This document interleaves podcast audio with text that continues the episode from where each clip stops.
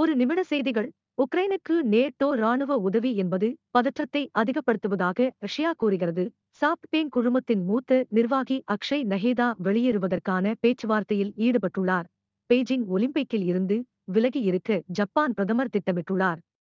மத்திய பிரதேசத்தில் ஆயிரத்து எண்ணூற்று பதினான்கு கோடி மதிப்பிலான இருபத்தி மூன்று சாலை திட்டங்களுக்கு மத்திய அரசு அனுமதி அளித்துள்ளது. ஜெனரல் நரவனே தலைமை பணியாளர்கள் குழுவின் தலைவராக பொறுப்பேற்றுக் கொண்டார்.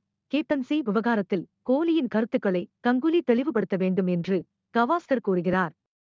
நொய்டாவில் வரவிருக்கும் இந்தியாவின் மிகப்பெரிய ஹெலிபோர் திட்டம் பிரதமர் நரேந்திர மோடி தேசிய போர் நினைவிடத்தில் மலர்வளையம் வைத்து ஆயுதப்படைகளின் வீரத்தை நினைவு கூர்ந்தார்.